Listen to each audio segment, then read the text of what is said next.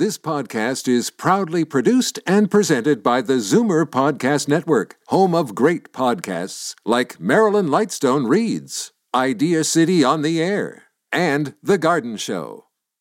You're listening to an exclusive podcast of the Zoomer Week in Review, heard every Sunday at noon on AM 740 Zoomer Radio. You're listening to the Zoomer Week in Review, brought to you by Chartwell Seniors Housing, making people's lives better.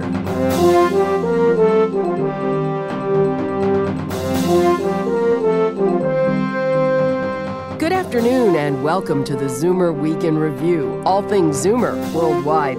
I'm Libby Znaimer. We've all heard of Zoomers going back to learn their family history.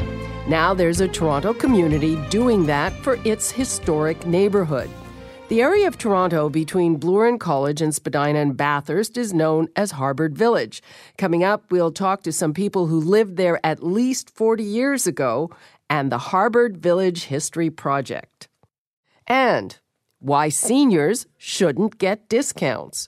That's the title of the article that set off a national debate about those price breaks we've all come to expect as we age. CARP's Susan Eng and Zoomer Media's David Cravit will weigh in. But first, here are your Zoomer headlines from around the world. Emergency room overcrowding is the focus of a report by the Canadian Association of Emergency Physicians. The group says overcrowding is not caused by inappropriate use or patients without a family doctor, but by a lack of hospital beds. The association wants the federal government to set ER wait time benchmarks and report on how those targets are being met.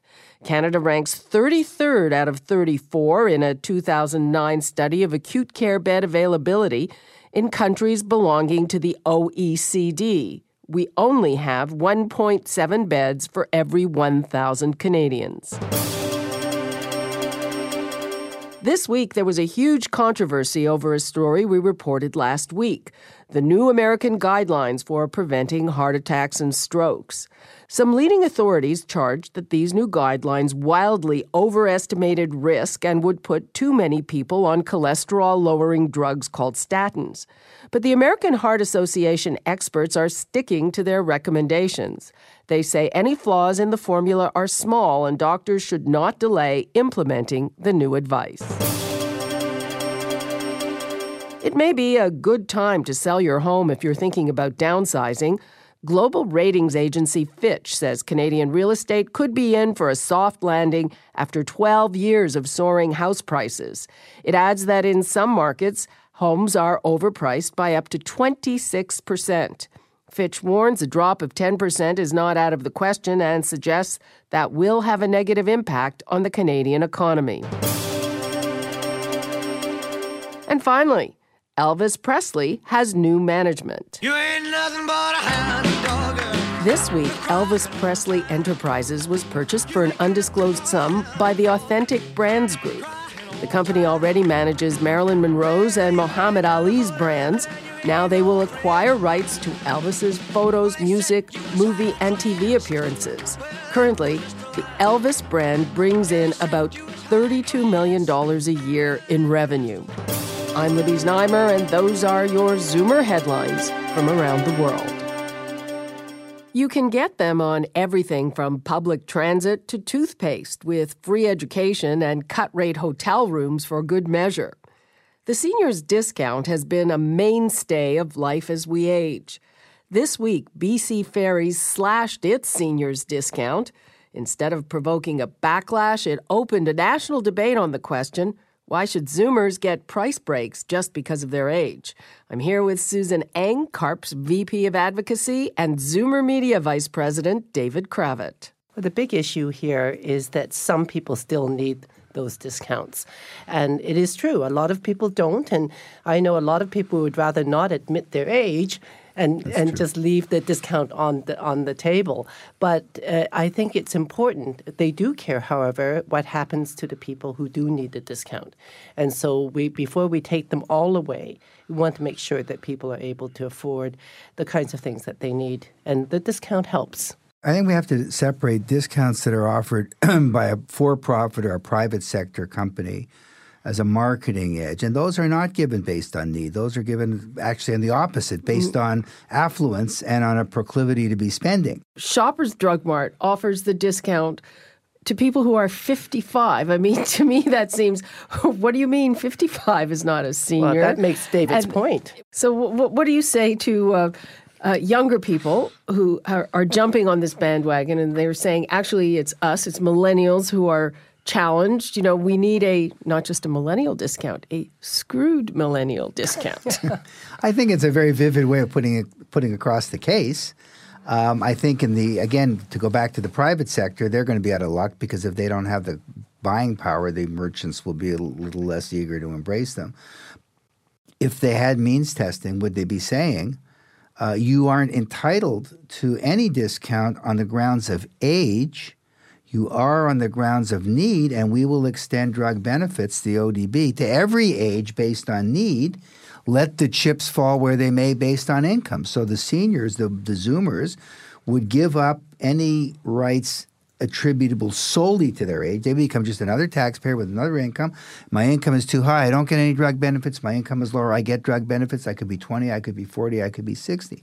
That's an interesting argument, well, which is fact, coming, that argument that's yeah, coming no, but, down but, the no, road. That but argument's coming right there's, down. There, there's another whole element to that, and that is that people with good jobs uh, have coverage for drugs, but that coverage cuts off at even if you're still working, it cuts off at 65 or 70. Right. So it's and and I guess there's there's a line where if you have to take a lot of drugs, even if you do have a decent income, it could really really eat into it. Right. You but could then, be drug then, poor instead of no, house no, poor. You're right. You're absolutely right. But then they would have uh, presumably there would be some formula. What I'm I'm only framing that the debate is going to occur. Wait a minute. Let's just have one big pool and take care of everybody below who doesn't have the money because drugs are important to everybody.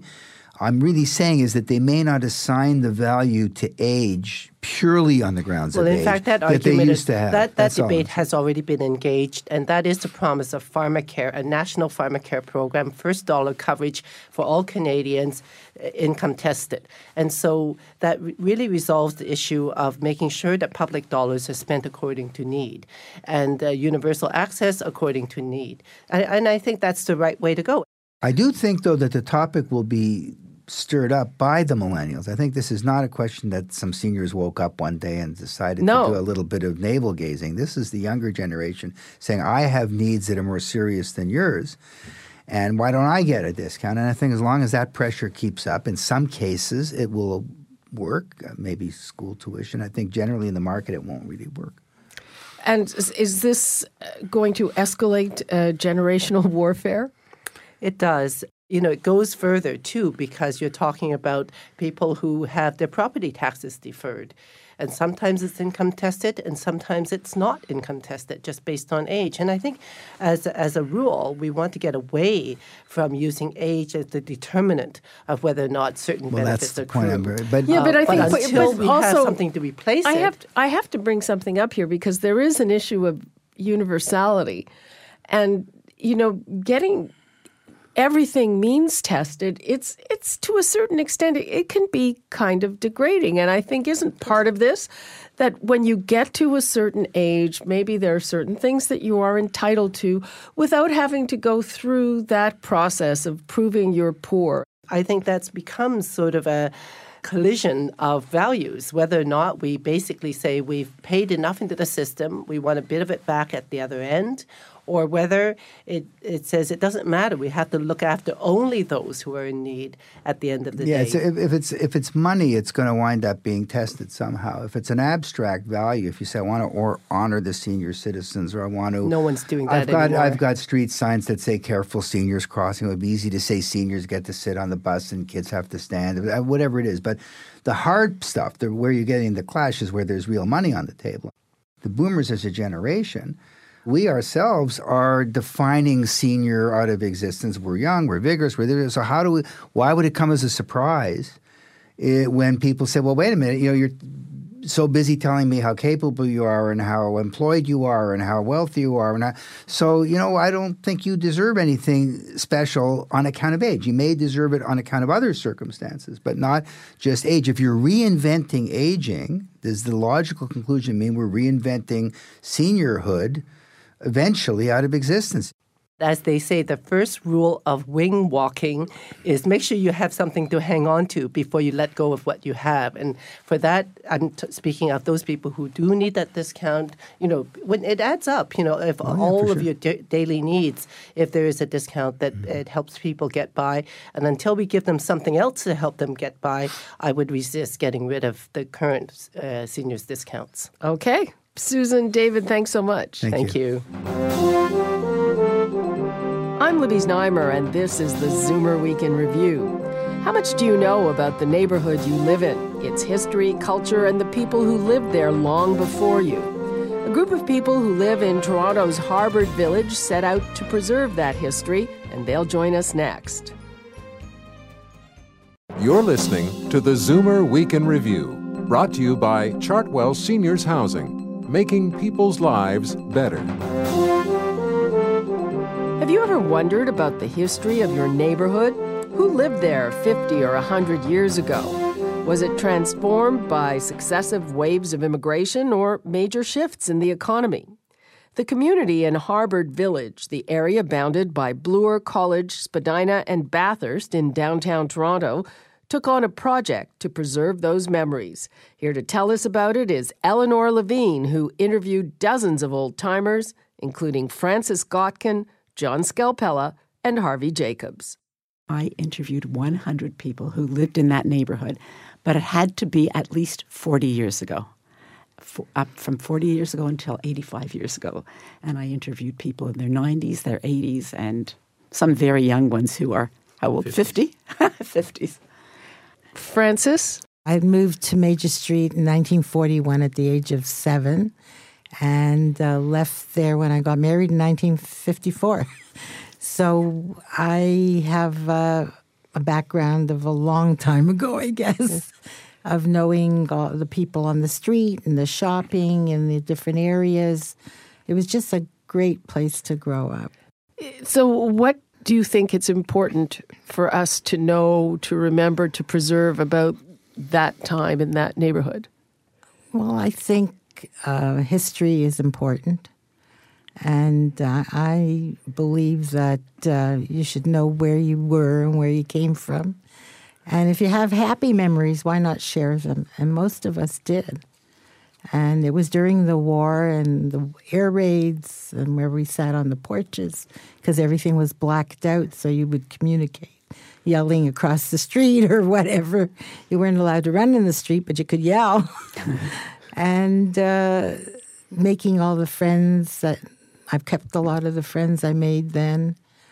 It was just a wonderful time of living there. And my brother lives there now. He moved back and he loves it there. It's, it's been a very, very colorful neighborhood. And we're just north of Kensington Market. We're just west of the University of Toronto. And it's a neighborhood that uh, waves of immigration came through, and as people lived there, they were very poor. So the first floor, which is small, would have had a whole family. The second floor, which is small, would have had another family. If there's a third floor, there would have been some boarders there one bathroom, one kitchen. And I'm interested in the waves of immigration and how people lived there, welcomed others, helped each other.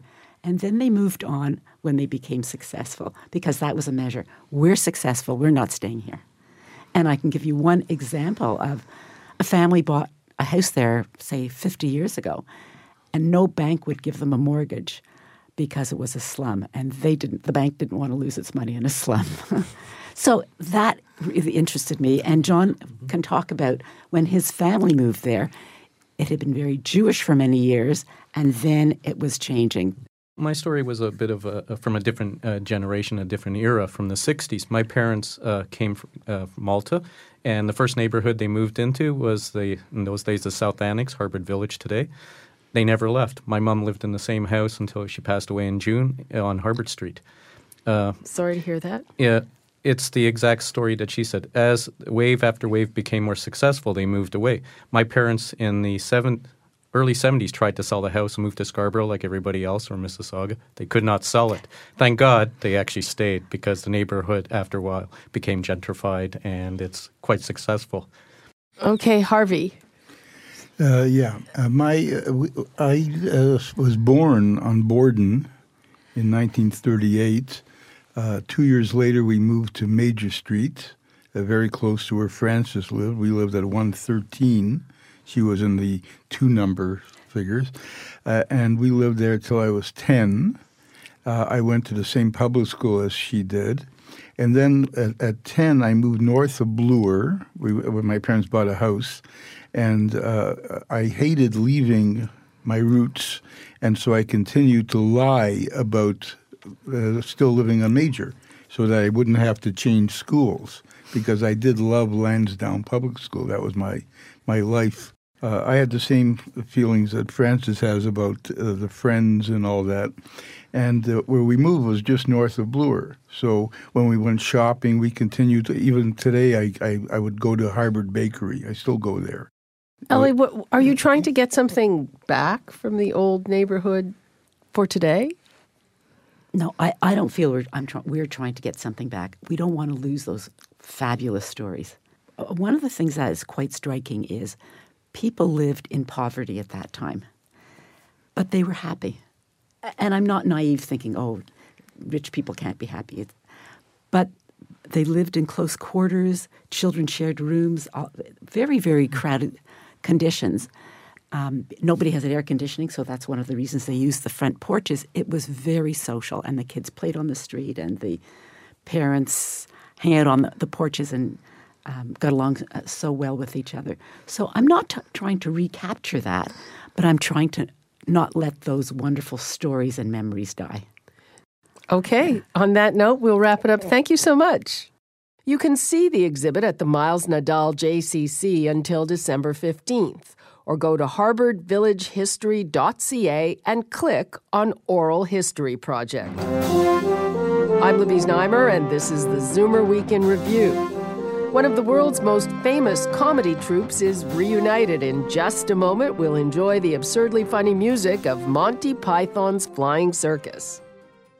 You're listening to the Zoomer Week in Review, brought to you by Chartwell Seniors Housing, making people's lives better. Welcome back to the Zoomer Week in Review, all things Zoomer worldwide. It's time for your International Arts Date Book. Tips for those of you who are jetting around the world. Here's Jane Brown. In New York City, Ethan Hawke stars along with Anne Marie Duff in the Broadway revival of Shakespeare's Macbeth. The Murderer's Tale of Toil and Trouble is directed by Jack O'Brien, who says Ethan Hawke is a glorious everyman. Macbeth is on stage at the Vivian Beaumont Theater. At the Art Institute of Chicago, it's an exhibition that will whet your appetite. American Painting, Culture, and Cuisine is a series of still life paintings of food which also reflects the cultural context.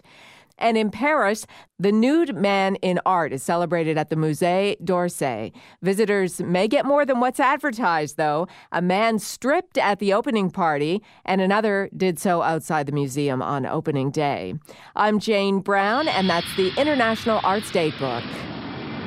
One of the world's most famous comedy troupes, Monty Python's Flying Circus, is reuniting for a special performance. This week, the players announced they will be staging a one off show at London's O2 Arena in July, and they promise it'll include a little comedy, a lot of pathos, some music, and a tiny bit of ancient sex. The group last performed together in 1980 in Los Angeles, and it's been four decades since they graced a UK stage. Terry Gilliam joked that the five surviving Pythons, Terry Jones, John Cleese, Michael Palin, Eric Idle, and himself decided to do the show to quote, try to remind ourselves that we're funny and important and famous. The Pythons said the London show will include animation, material that had never been performed live before, and some of their best loved sketches, including the dead parrot and crunchy frog skits from their heyday. But Cleese said he won't reprise his Ministry of Silly Walks because he now has an artificial knee and hip. Right now, we'll hear one of the popular songs they will likely sing during their reunion. From the life of Brian, here is Always Look on the Bright Side of Life. Some things in life are bad, they can really make you mad. Other things just make you swear and curse. When you're chewing on life's gristle, don't grumble, give a whistle. This'll help things turn out for the best. And always look on the bright side of life. Always look on the light side of life. If life seems jolly rotten, there's something you've forgotten, and that's to laugh and smile and dance and sing. When you're feeling in the dumps, don't be silly chumps. Just purse your lips and whistle, that's the thing. Hey, always look on the bright side of life. Come on. Always look on the bright side of life. For life is quite absurd, and death's the final word.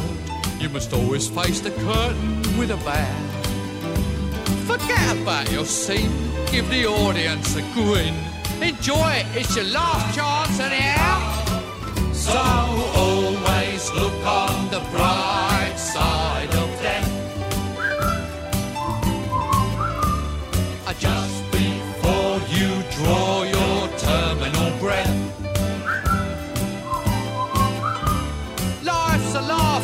death's a joke, it's true.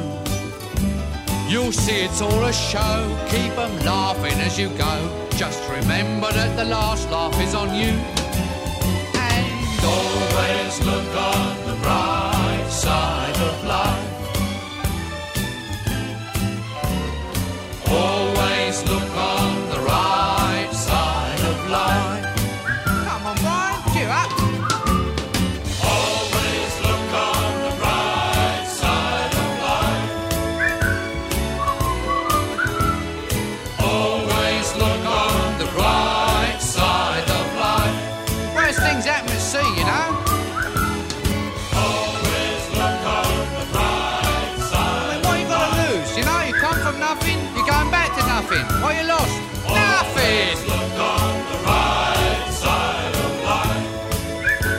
come from nothing. You know what I say?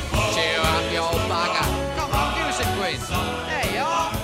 See? It's the end of the film. Incidentally, this record's available in the foyer. That was Monty Python with Always Look on the Bright Side of Life. This week, the remaining members of the comedy troupe announced they will be reuniting for a special performance at London's O2 Arena on Canada Day. And that brings us to the end of another edition of the Zoomer Week in Review. I'm Libby Znaimer. Thanks for joining me today. Come back next week to stay up to date with all things Zoomer worldwide. You've been listening to the Zoomer Week in Review, produced by MZ Media Limited. Executive producer Moses Znaimer. Produced by Paul Thomas. Program director John Van Driel. This has been an exclusive podcast of the Zoomer Week in Review, heard every Sunday at noon on AM 740 Zoomer Radio.